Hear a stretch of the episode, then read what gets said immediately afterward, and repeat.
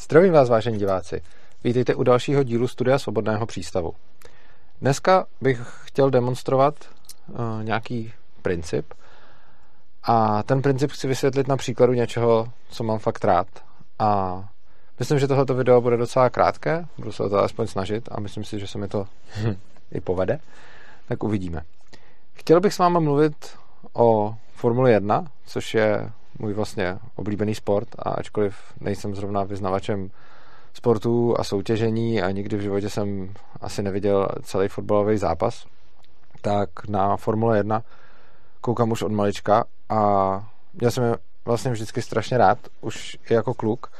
A to jsem tehdy ještě ani vůbec nevěděl, co je to anarchokapitalismus a že vlastně formule jsou tak trochu hodně, skoro bych řekl, anarchokapitalistický sport, v tom smyslu, že mm, je sponzorují soukromé firmy, jsou sponzorovaný eh, ze vlastně z dobrovolných peněz a ne, nejsou do nich moc zamotané státy, jako do ostatního sportu, protože když se koukáte na většinu jiných sportů, tak jsou tam národní týmy, který, eh, který reprezentují vlastně jednotlivé státy. A ve formulích máte týmy, které ale reprezentují většinou nějaké automobilky nebo nějaké jiné firmy, Třeba teď už jako docela dlouhou dobu ve formulích závodí Red Bull, a což mě těší, protože se mi to líbí. A vlastně má i současně úřadujícího mistra světa Maxe Verstappena, který vlastně vyhrál, vyhrál loni celou, vlastně celou tu sezonu. A Jinak většinou teda ty, pro ty, kdo to neznáte, tak jsou tam jednotlivé týmy, je tam vždycky 20 jezdců, 10 týmů, takže každý ten, eh, každý ten tým má dva jezdce, eh, ti závodí a ty týmy jsou prostě různý, jako odpovídají nějakým automobilovým značkám, takže je tam třeba v tým Ferrari, tým Alfa Romeo, tým Mercedes a podobně. Uh, to tak k tomu, jak, jakým způsobem to funguje a proč vlastně srdce anarchisty zaplesá, když to vidí, protože to není, nejenom to není tak moc ze státních peněz, ale hlavně nesoutěží tam spolu státy a ať jste odkaďkoliv, tak můžete fandit komukoliv. Což mimochodem tohle, tenhle úvod říkám kvůli něčemu jinému, než k čemu se potom dostanu jako k pointě tohohle videa. Občas se mě ptáte na to, jak by v bezstátní společnosti fungovaly jako sporty, jak by, když by nebyly státy, tak jakým způsobem by potom fungovalo mistrovství světa nebo, nebo něco takového a jak by, jak by vlastně byl sport, když, když by tam nebyly ty národní týmy. E, Formule nám ukazuje, že to jde i bez národních týmů a že místo toho, aby spolu soupeřili státy, spolu můžou, spolu můžou soupeřit jednotlivé nebo soutěžit jednotlivé firmy. Každopádně, co Každopádně je to sport, který zároveň taky je dost neoblíbený mezi socialisty, protože je to jednak motorsport, a socialisti většinou nemají rádi motorsport z, mnoha důvodů, protože je to drahý, protože je to v nějaký míry neekologický asi, e, i když je pravda, že Formule už e, nějakou dobu jsou hybridy, že, že, že nemají jako čistě spalovací motory, takže jako jdou s dobou. E, navíc, a to už vlastně teď ve formulích taky není, tam byly, to, to bylo taky kritizováno, že tam byly grid girls, což jsou takové modelky, které prostě jsou na startu v cíli a prostě jsou to nějaký hezký holky kolem kolem rychlých aut, což byla taková, takový zvyk, ale potom kvůli tomu, aby to nebylo sexistický, tak teď už tam, teď už tam nejsou. Což se mimochodem zejména nelíbilo těm, těm modelkám, když, když se potom podíváte na různý rozhovory s nimi, tak je to nejvíc naštvalo, čili někdo rozhodl, že oni jsou sexuální objekty a, a vzal jim práci, jak už to tak uh, v dnešním světě chodí. Nicméně uh, spousta té kritiky taky uh, jde směrem a já jsem něco z toho i slyšel a spoustu z toho dokážu jako živě představit, co by se socialistům mohlo nelíbit, že je to sport, ve kterém jsou strašně velké peníze, uh, protože jednak je to jako bohatě sponzorováno, je to, je to bohatě jako, jako kapitalistická záležitost a na to, aby tam, na to, aby tam ten jezdec byl dobrý, tak musí mít taky dobrý auto a těch aut tam jezdí 20 a cena každého z nich, jenom toho jednoho monopostu se pohybuje kolem asi čtvrt miliardy korun třeba, což znamená, že tam jezdí auta prostě v součtu za 5 miliard na tom okruhu a každou chvíli někdo nějaký, někdo nějaký roztříská. Dějou se kolem toho strašně tak jako je to hrozně, tak já teď mě vypadlo to slovo, je to taky strašně fancy prostě, každý ten, uh, každá ta velká cena je okolo toho, je okolo toho velká sláva, Eh, když prostě vidíme závody třeba na Red Bull ringu, tak, tak tam můžeme vidět různý akrobatický kousky nad tím, třeba helikoptéru, která tam dělá looping a skáčou z ní, skáčou z ní prostě parašutisti a tak. A všechno, všechno to stojí jako strašně moc peněz, je tam kolem toho velká sláva, jsou na to strašně drahý lístky, uh, spálí se spousta jako paliva z neobnovitelných zdrojů. A co z toho, no 20 jako bláznů tam jezdí furt do kolečka, předjíždějí se a hrajou o to, kdo bude o prostě zlomky sekund rychlejší než, než ten druhý. A tímhle tím způsobem se, tímhle tím způsobem se ty lidi baví, koukají na to, koukají na to diváci, uh, platí drahý lístky a je tam strašná spousta reklam, což je vlastně další věc, kterou, kterou socialista nemá rád. Takže vlastně by se dalo říct, že Formule 1 je anarchokapitalistický ráj a socialistické peklo, protože je tam vlastně všechno to, co by podle socialistů nemělo být, protože to, že je hrozně moc reklam, uh, protože je, je tam přesně takový ten konzum a je tam spousta okázalých věcí, které jsou jenom na efekt, aby to prostě dobře vypadalo uh, a nemá to jako žádný účel a je to prostě taková drahá zábava mm, pro lidi, kteří mají rádi auta. Přesně tohle je ta věc a já to potom ukážu i na dalších příkladech, že když se bavíme právě se socialisty, tak oni často vlastně ignorují ten nějaký, řekněme, osobní užitek, který z toho člověk má a koukají se na to, kolik peněz se, kolik peněz se profrcá jako za nic, protože z toho neplyne žádný jako fyzický prospěch ve smyslu, jako že to není objevování léku na rakovinu a podobně. Na druhou stranu, čím více na ten sport dívám, tím víc mě baví sledovat, co se tam vlastně děje všechny ty týmy, které tam jsou, tak mají, tak zaměstnávají prostě špičkový inženýry a naprosto geniální mozky, kteří se snaží ze všech sil prostě přechytračit ty ostatní geniální mozky a navrhnout takový auto, který bude jezdit o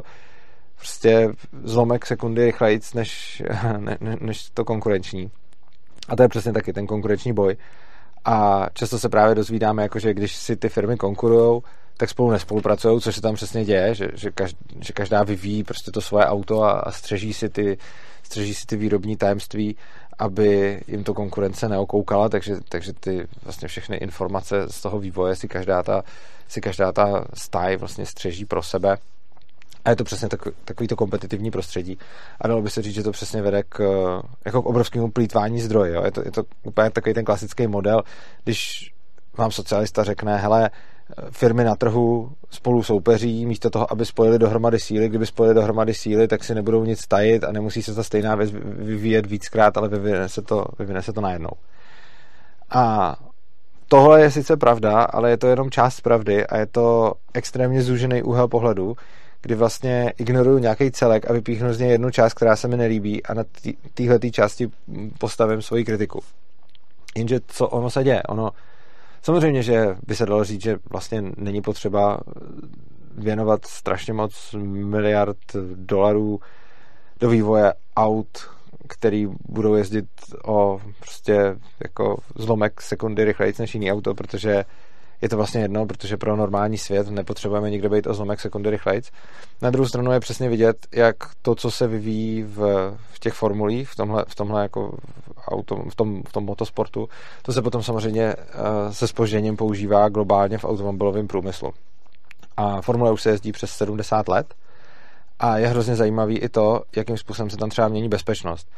Uh, dneska můžeme vidět, ty auta jezdí normálně jako rychlostí hodně přes, uh, hodně přes 300 a můžeme tam vidět bouračky v rychlostech prostě 200 až 300 km v hodině a je to celkem, je to celkem standardní. Prostě když se koukáte na ty závody, tak uh, skoro, každý, jako, skoro každý závod vidíte někoho, kdo se, kdo se fakt ve velké rychlosti, která je nad 200 km v hodině, uh, prostě někde rozseká a ty řidiči při, při té bouračce jsou tam v přetížení, jako mají tam západní přetížení přes, přes 50G a je, je, to vážně jako, je to vážně asi masakr.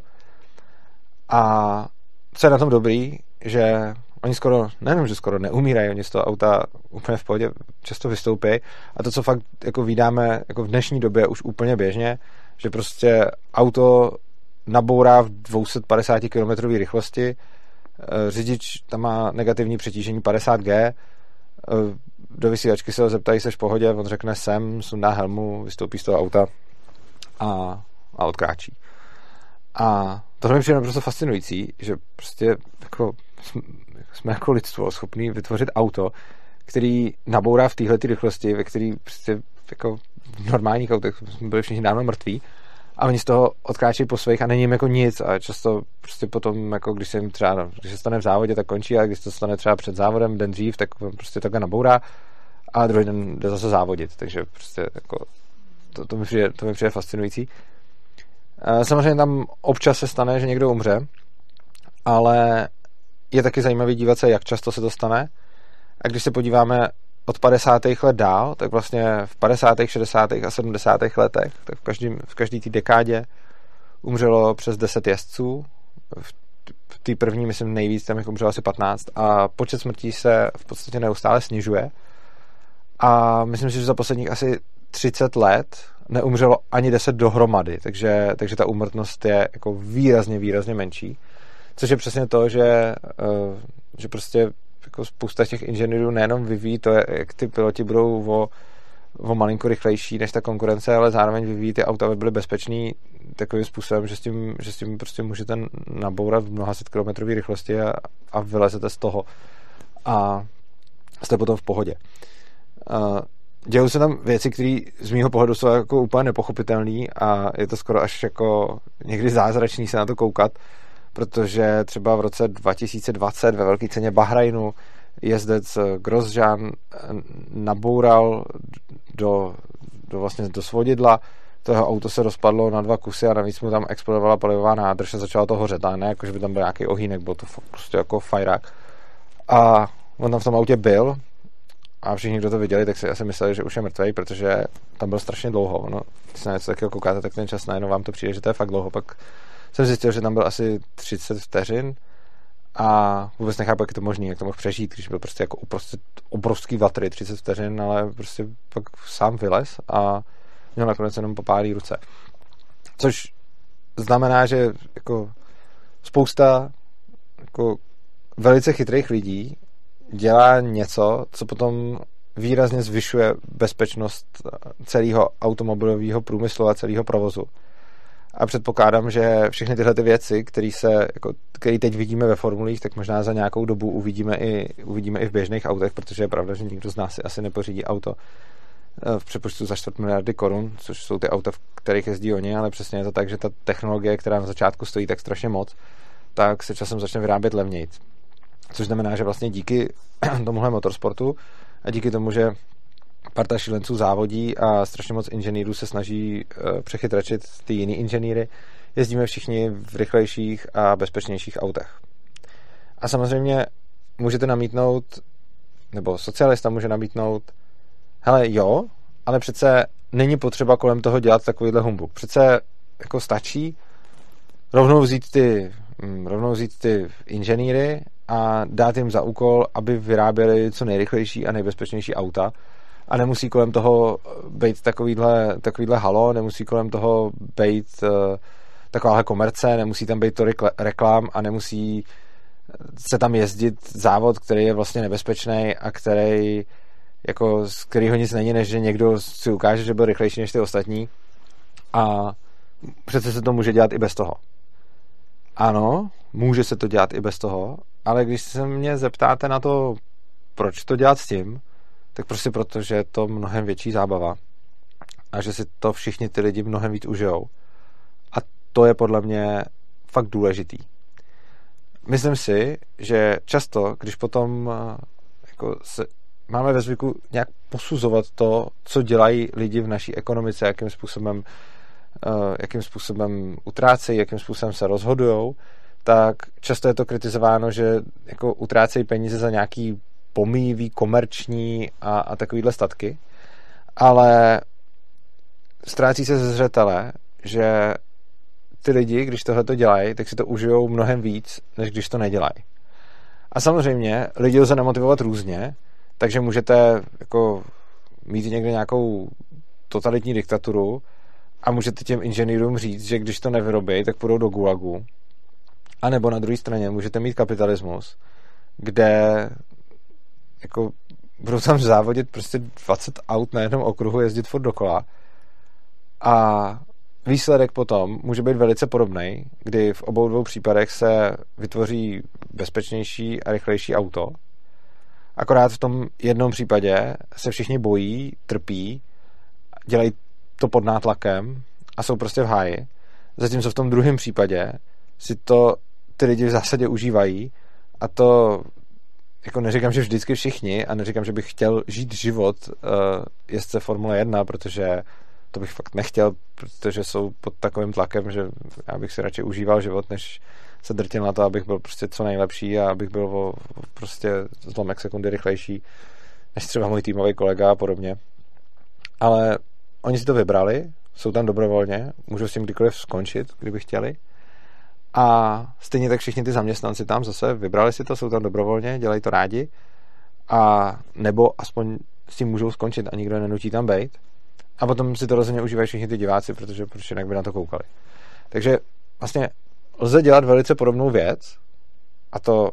vyvíjet jako rychlý a bezpečný auta, ale lze to dělat tak, aby u toho všichni trpěli, anebo to lze dělat tak, aby si to aspoň většina těch lidí užívala. A tohleto je podle mě jeden ze základních rozdílů mezi socialismem a mezi kapitalismem. Mezi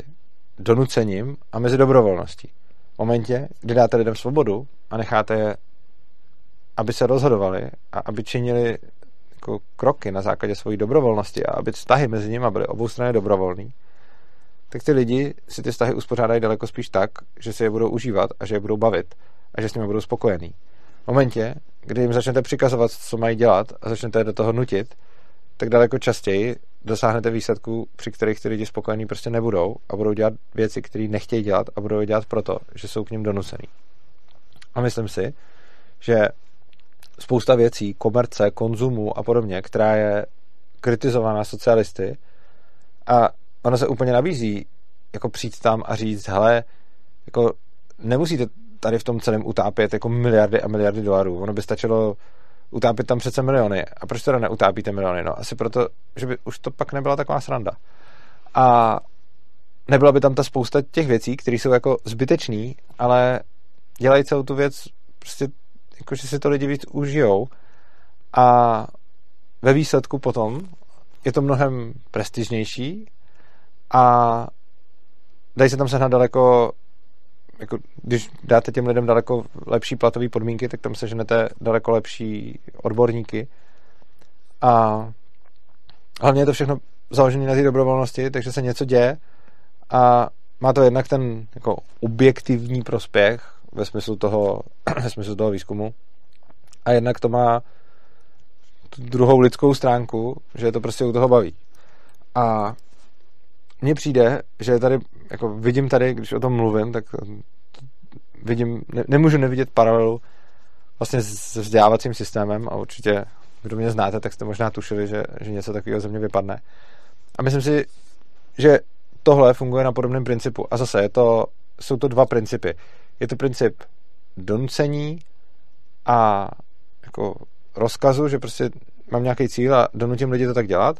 versus princip dobrovolnosti a že ty lidi to dělají, protože si to vyberou.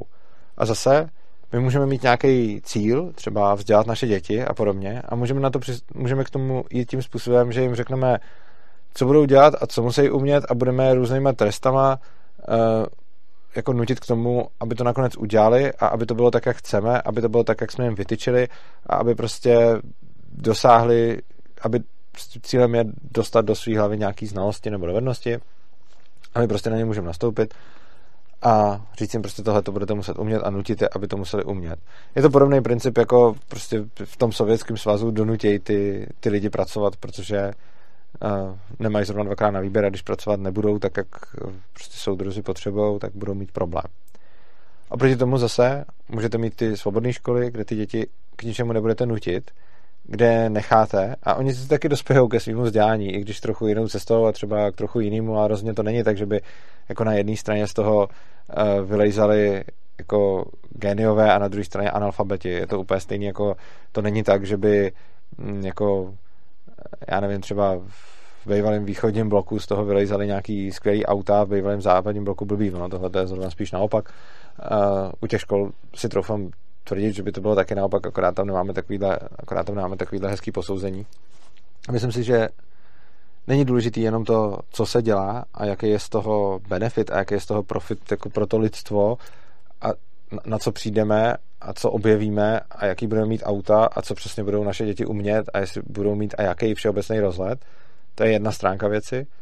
Ale druhá stránka věci je to, jak se u toho ty lidi budou cítit a jestli si celý ten proces budou užívat a jestli u toho budou šťastný a jestli je to bude bavit. Samozřejmě ne vždycky a samozřejmě si každý prožije nějaký jako trpký momenty, ale nějakým způsobem se proto rozhodne a jde tou cestou, anebo jestli u toho ty lidi budou trpět a jestli to budou dělat se strachem. A myslím si, že v tomhle je zatracený rozdíl a myslím si, že ten rozdíl potom bude i v tom, uh, jaký výsledky vyprodukují a ostatně to můžeme vidět i na tom, jaký výsledky produkoval Sovětský svaz a oproti tomu, jaký výsledky vlastně produkovala te, tehdejší jako západní svět a jaký, jak vlastně funguje kapitalismus proti, proti socialismu, kdy má samozřejmě mnohem lepší, mnohem lepší jako ekonomickou výkonnost, ale myslím si, že mnohem důležitější je ta lidská spokojenost a to, že prostě fakt ty lidi, když jim necháte možnost dělat to, co chtějí, tak budete mít daleko větší šanci, že budou potom ve výsledku spokojenější a že je to bude bavit a tím často podají i lepší výkony, než když jim donutíte a rozhodnete a bude tam nějaký centrální plánovač, který řekne, ty budeš dělat tohle a ty budeš dělat tohle. A samozřejmě cenou za to na straně toho kapitalismu je, že se to teda nedá, nedělá hromadně, ale že tam, uh, že tam prostě jako se soupeří, takže se občas něco třeba vyvíjí a vymýšlí dvakrát nezávisle na sobě, místo aby, místo aby ty lidi spolupracovali. Ale jako já jsem třeba extrémně nesoutěživý typ a vlastně mi to vůbec nic neříká. A když okolo sebe vidím soutěživý lidi, kteří se mnou chtějí v něčem soutěžit, tak mě většinou, většinou mě to nějak prostě vůbec jako to ve mně nic nevyvolá a nemám moc zájem tohle to dělat. Na druhou stranu vidím, že spousta lidí soutěživých je a že je to baví. A pokud máte soutěživý lidi, který baví soutěžit, no tak je nechte soutěžit, protože potom budou dělat to, co chtějí dělat a vyjde z toho něco dobrýho. A často, když potom vedu právě se socialisty debaty na, na, na tohleto téma, jako proč ano nebo proč ne konkurence. A oni mi řeknou, prostě ta konkurence znamená, že se spousta těch věcí dělá víckrát a že je to zbytečný, protože by to ty lidi mohli dělat spolu. Jenomže ono by to ty lidi asi tolik nebavilo, kdyby to dělali spolu a nějakým způsobem si to chtějí dělat každý po svém. A i když to znamená, že občas teda jsou vynaloženy nějaký zdroje na to, že se nějaká věc udělá dvakrát nebo třikrát nebo i víckrát, tak pořád to není zbytečný. Jako ono to jednak není zbytečný, protože každý, že, že ten kapitalismus zkoumá paralelně, což znamená, že když přijde prostě jako milion podnikatelů a každý má nějaký svůj způsob, jak to dělat, tak i když nějaký najdou na, i když nějaký přijdou s tím stejným způsobem a vymyslí ho jako zbytečně víckrát, uh, tak potom ale aspoň se vyzkouší celá řada těch, celá řada těch různých způsobů a celá řada možností a zjistí se, který z nich je nejlepší. A proti tomu v tom socialismu, kde nějaký centrální plánovač prostě určí jeden způsob, jak se to bude dělat, no, tak se vyzkouší ten jeden způsob a neví se, jestli neexistují jestli neexistují žádný lepší. Takže tohle je ještě navíc jako ten, řekněme, věcnější pohled na věc. Ale myslím si, že přesně to, jak se u toho ty lidi cítí, nelze zanedbat a že nelze k ekonomii přistupovat tím způsobem, že se podíváme na to, eh, co bylo vyprodukováno a kolik to stálo peněz a řekneme si jako, já nevím, třeba kdybychom se podívali na, kdybychom se podívali na uh, zpátky k tomu příkladu s těma formulema, tak řekneme prostě, kolik stálo vyprodukovat nějaký systém, který udělá auta nějak bezpečný třeba a zjistili bychom, že když se to dělalo skrze automobilové závody, tak to stálo víc, než když by se to dělalo, když by se nějakým prostě vědcům zaplatili peníze, nebo se jim vyhrozilo gulagem, nebo cokoliv, a oni by prostě někde seděli a vymysleli to. Tak i kdybychom došli k tomu, že ta věc, která se vyvíjela skrz ty formule, byla dražší, tak pořád je potřeba započítat ten užitek lidí, kteří z toho měli, protože naším cílem jako fakt není, a to je to častá chyba centrálních plánovačů, že se prostě dívají na svět jako na nějaký model, jako na nějakou počítačovou hru, kterou je potřeba vyhrát, jako že prostě máte nějakou hru, ve které máte nějakou civilizaci a vy potřebujete, aby byla co nejvíc bohatší, aby se tam měli co nejvíc peněz, nebo co nejvíc výzkumu, nebo co nejvíc nových objevů a tak dále a tak dále. Ale svět a skutečný život jako není počítačová hra. Svět a skutečný život tam nemá figurky, tam jsou skuteční lidi a štěstí těch lidí je podstatný. A ty lidi si to štěstí najdou sami daleko s nás, než když jim někdo bude přikazovat, co mají dělat, protože nikdo nedokáže vymyslet, jak šťastný uh, mají být, uh, jak šťastný mají být ty ostatní. Takže myslím si, že právě tam jako potom je vidět, že další věc, která se vyčítá těm firmám je, že to dělají pro zisk a že tam mají zisk a že kdyby to dělal stát, tak tam bude mít vlastně nižší marži a, a ještě navíc úspory, ještě navíc tam bude mít úspory jako z, z objemu, nebo jak to říct. A když prostě máte potom na jedné straně central, centralizovaný stát, který nemá žádný zisk a ještě navíc uh, všechno dělá jako, ještě navíc všechno, má, má mě, vypadlo, mě vypadla ta formulace, já se omlouvám, uh, prostě má snížení náklady na základě toho, že to dělá hodně. Ono to má nějaký slovní spojení, který si teď nepamatuju, ale prostě, že, že když toho vyrábí hodně a má jako velkou výroby, tak, tak, si může dovolit, tak si může dovolit jít s nákladama ještě níž. A oproti tomu máme ty konkurující si firmy, které jako jednak nemají tuhle tu výhodu, o které jsem mluvil a kterou jsem zapomněl, jaký je to slovní spojení, který pojmenovává. A ještě navíc jako bonus, a, nebo spíš tady jako, jako malus, ty firmy realizují zisk, což znamená, že by to celé mělo být, že by to celé mělo být daleko méně efektivní. A ono možná v nějaký jednotlivý okamžik by to méně efektivní bylo, ale je potřeba počítat s časem a je potřeba počítat s nějakým vývojem. A zatímco ten stát bude zkoušet jenom jednu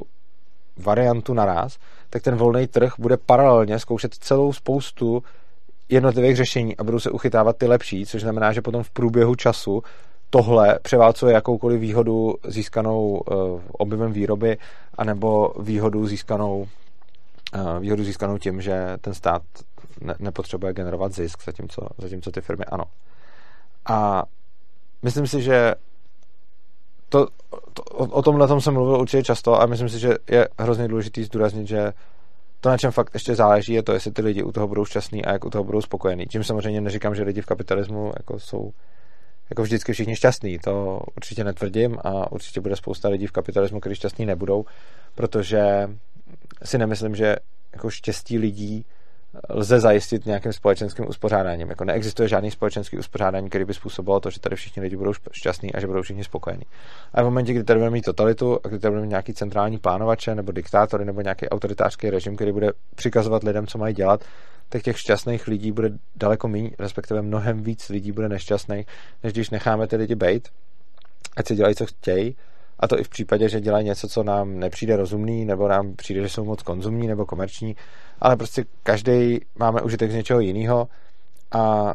někdo preferuje nějaký typ zábavy, někdo preferuje jiný typ zábavy, někdo může preferovat typ zábavy, který někomu jinému připadá prostě úplně nesmyslný, ale nechme ty lidi, ať si každý dělají, co chce,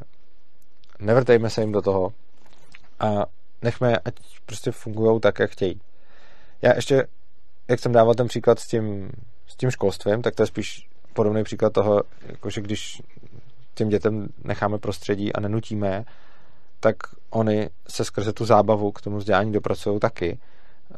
A o tomhle tady je celá spousta videí, takže o tom se tady nebudu, o tom se nebudu tady nějak, o tom se tady nebudu nějak široce, široce jako rozhovořívat. Omlouvám, mě to dneska nějak nejde. Ale další, další jako aspekt, který mě napad a aplikoval bych na to podobný princip, i když na to se nemůžeme úplně podívat zpětně, ale myslím si, že to bude fungovat velice podobně, je ochrana životního prostředí. To, co můžeme vidět, že čím vyšší mají lidi životní úroveň, tím víc se starají o životní prostředí. Jednak to můžeme pozorovat empiricky, především můžeme to odvodit logicky. Máme nějakou pyramidu potřeb a prostě v momentě, kdy jako nemáte co jíst, nebo nemáte čím nakrmit svoje děti, nebo jste nějaký nemocný a nemáte na to léky, tak v chvíli v podstatě jako kašlete na to, v jakém životním prostředí žijete, protože primárně se snažíte přežít. A je vám jedno, jako, že po vás potopa. A hlavně, jak to vypadá kolem vás. Jako, a neřešíte, jako, kam se potřebujete projít a jak to vypadá před vaším domem, když tam vylezete, protože to, co primárně řešíte, je to, že třeba máte hlad.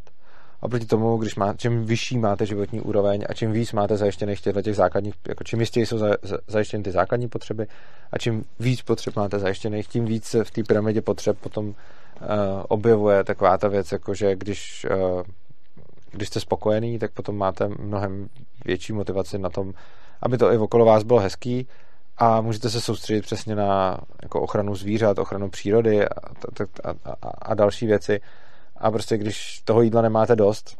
tak je vám v tu chvíli asi jedno, v jakých podmínkách uh, žije ta slepice nebo kráva nebo prostě vůl nebo prase nebo prostě nevím, eh, který potom jíte nebo z kterých máte ty, z kterých máte ty jako, prostě plody. Mně se fakt špatně mluví dneska, se to moc omlouvám. Uh, z kterých máte prostě ten užitek, ať už jídlo nebo, nebo jiný statky, tak uh, v momentě, kdy prostě toho jídla nemáte dost, tak je vám jedno, v jakých žijou podmínkách. V momentě, kdy máte toho jídla dost a máte ještě víc a můžete řešit, kam pojedete na dovolenou a co si koupíte za oblečení a co si koupíte za počítač, tak potom se můžete začít zabývat tím, v, jakým, v jakých podmínkách žijou zvířata, který potom jíte nebo z nich využíváte nebo z nich využíváte nějaké suroviny. Případně můžete být úplně vegani a řešit, jak to zařídit úplně bez těch zvířat, protože to už taky teď jde. Přičemž dřív to ani i nešlo, jo? že prostě teď jsme tak bohatá společnost, že lidi si můžou dovolit třeba využívat jenom minimum nebo vůbec žádný uh, živočišní produkty a stačí s těma rostlinama, uh, protože prostě to jde. A protože ta společnost už je dost bohatá na to, aby ten člověk tomu nemusel věnovat úplně celý život, nebo aby to vůbec jako zvládnul, i když má třeba normální práci a tak podobně. A myslím si, že přesně je potom uh, jako čím víc budeme lidi nutit k tomu, aby aplikovali do svých, života, do svých životů nějakou zelenou politiku. A já teď vůbec nemluvím o, já bych fakt dělal velký rozdíl mezi ekologií, kdy, nám, kdy fakt přemýšlíme o tom, jakým způsobem pomoct přírodě, a mezi nějakou ideologií, kdy se snažíme nějaký řešení, který někdo vymyslel, všem vnutit a donutit ty lidi, aby dělali to, co nějaký politik se rozhodl, že bude ekologický. A to už je potom vlastně ideologie, protože tam už potom nejde tolik o ochranu přírody, ale hlavně o ovládání těch lidí. A myslím si, že i na tohleto bude fungovat, eh, že i na tohleto bude fungovat ten stejný ten stejný způsob, že když umožníme lidem, aby měli dostatečně vysokou životní úroveň, tak oni sami se, protože oni chtějí, začnou zabývat tím, v jakém životním prostředí žijou, co mají kolem sebe, jak je na tom příroda, jak jsou na tom zvířata, protože prostě lidi takový jsou. Neříkám, že všichni samozřejmě, ale prostě čím víc mají zdrojů, tak tím víc jsou ochotní řešit další problémy, které jsou na nižších, eh, v nižších patrech té pyramidy potřeb. A proti tomu, čím jsou lidi chudší, tím méně se budou přirozeně zabývat o ekologii a tím méně budou řešit ochranu životního prostředí. A v momentě, kdy to těm lidem začneme vnucovat, tak je to přesně to, co se dělá v těch školách, to, co se dělalo v tom Sovětském svazu, že prostě máme pocit, že se něco musí udělat, tak ty lidi donutíme k tomu, aby to dělali a aby žili nějakým způsobem, který jim nalinkujeme. My jak tomu donutit nějak jako můžeme, protože jsou tady na to státy a jsou tady na to silové aparáty, které dokážou donutit ty lidi k tomu, aby dělali to, co ty politici chtějí. Bez ohledu na to, jestli je to správný nebo ne. A když se to nazve zelená politika, tak i bez ohledu na to, jestli to přírodě pomáhá nebo škodí, prostě se donutí ty lidi, aby to dělali. Ale potom se přesně dojde k tomu, že ty lidi to sice budou dělat, ale nebudou u toho šťastný, nebude je to zajímat a bude to daleko víc, jako daleko spíš štvát. A proti tomu, když necháme ty lidi, aby zbohatli, tak oni se potom začnou o tu přírodu a o to životní prostředí zajímat prostě proto, že sami chtějí a protože to baví a protože, na tom zále, protože jim na to záleží. A myslím si, že takových příkladů kolem sebe vidíme strašně moc a že to je hodně silný argument proti donucení a argument pro dobrovolnost. Ono sice to krátkodobě vypadá, že prostě lidi jsou hrozný, musíme je donutit, protože když je nedonutíme, tak jsou nepoučitelný a kam to lidstvo bude zpět. A krátkodobě skutečně se na první pohled zdá, že to donucení je ideální řešení. Prostě řekneme lidem, co mají dělat, vyměříme jim nějaký trest za to, když to nedělají a oni to začnou často dělat právě protože nechtějí být potrestaný. To je fakt, ale má to nějaký má to nějakou cenu. A ta cena je, že ty lidi to budou dělat proto, že nechtějí čelit nějakému trestu, nebo že nechtějí utrpět nějakou újmu, ale nebudou to dělat, protože by rozuměli, chápali a chtěli to sami dělat. V momentě, kdy ty lidi nebudeme nutit, tak samozřejmě to má tu nevýhodu, že v krátkodobém horizontu to nezafunguje tak dobře, ale ve střednědobém a dlouhodobém horizontu je mnohem větší šance, že ty lidi se k tomu dostanou. A hlavně, že když už to budou dělat, tak budou chápat, proč to dělají nebo nedělají, budou to chtít a budou to dělat z vlastního rozhodnutí. A budou to dělat proto, že to dělat chtějí a ne proto, že je k tomu někdo donutil. A myslím si, že tohle je obecně jako velký problém přístupu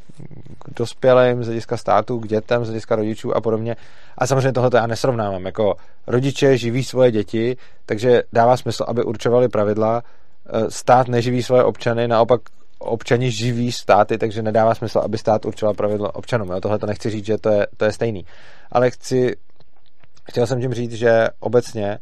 uh, když prostě potřebujeme, aby se někdo nějak choval, tak máme možnost buď ho k tomu donutit a ten člověk se potom tak začne chovat asi i velice rychle, bude to mít nějaký celkem rychlý výsledky, ale často dojdeme k tomu, že ten člověk něco dělá, dělat to ani nechce, nerozumí tomu, proč to dělá, jeho motivace to dělat je prostě mizivá a v momentě, kdy potom za ním přestaneme uh, stát s tím klackem, tak on to dělat přestane a kolikrát se začne chovat ještě naopak proti tomu, protože mu to znechutíme. A proti tomu, když ty lidi k tomu dovedeme nějakým způsobem dobrovolně, a tím neříkám, aby jsme na ně nepůsobili, jo? určitě když jako vidíme něco, co lidi jako dělají z našeho pohledu špatně, tak vidím, že je hrozně důležitý jít a přesvědčovat je o tom, aby to dělali jinak, nebo aby o tom smýšleli jinak. Ostatně tohle je moje práce, to, to, to co dělám. Ale přijde mi, že je na tom extrémně důležitá ta dobrovolnost, protože v momentě, kdy ty lidi nebudeme nutit a přivedeme je k tomu jinak než hrozbou trestu, tak ty lidi to potom nebudou dělat, protože se třeba bojí, ale budou to dělat proto, že tomu doopravdy věří a budou to dělat proto, že jim na tom záleží a že je to baví. A přijde mi, že v dlouhodobém horizontu, prostě když se podíváme na jedince, kteří jsou motivovaní eh, strachem a kteří jsou motivovaní toho, že se bojí nějaký újmy, tak prostě výsledky, které potom tyhle ty lidi produkují, jsou dlouhodobě horší než výsledky lidí, kteří to dělají proto, že to dělají rádi, že je to baví a že z toho mají dobrý pocit a že rozumí tomu, proč to dělají. To by bylo pro dnešek všechno. Já se vám omlouvám za svoje přeřeky a neschopnost se vyjádřit. Uh, samotného mě to zaskočilo, ale jsem už trochu unavený. Moc vám děkuji za pozornost. Doufám, že se vám to video líbilo.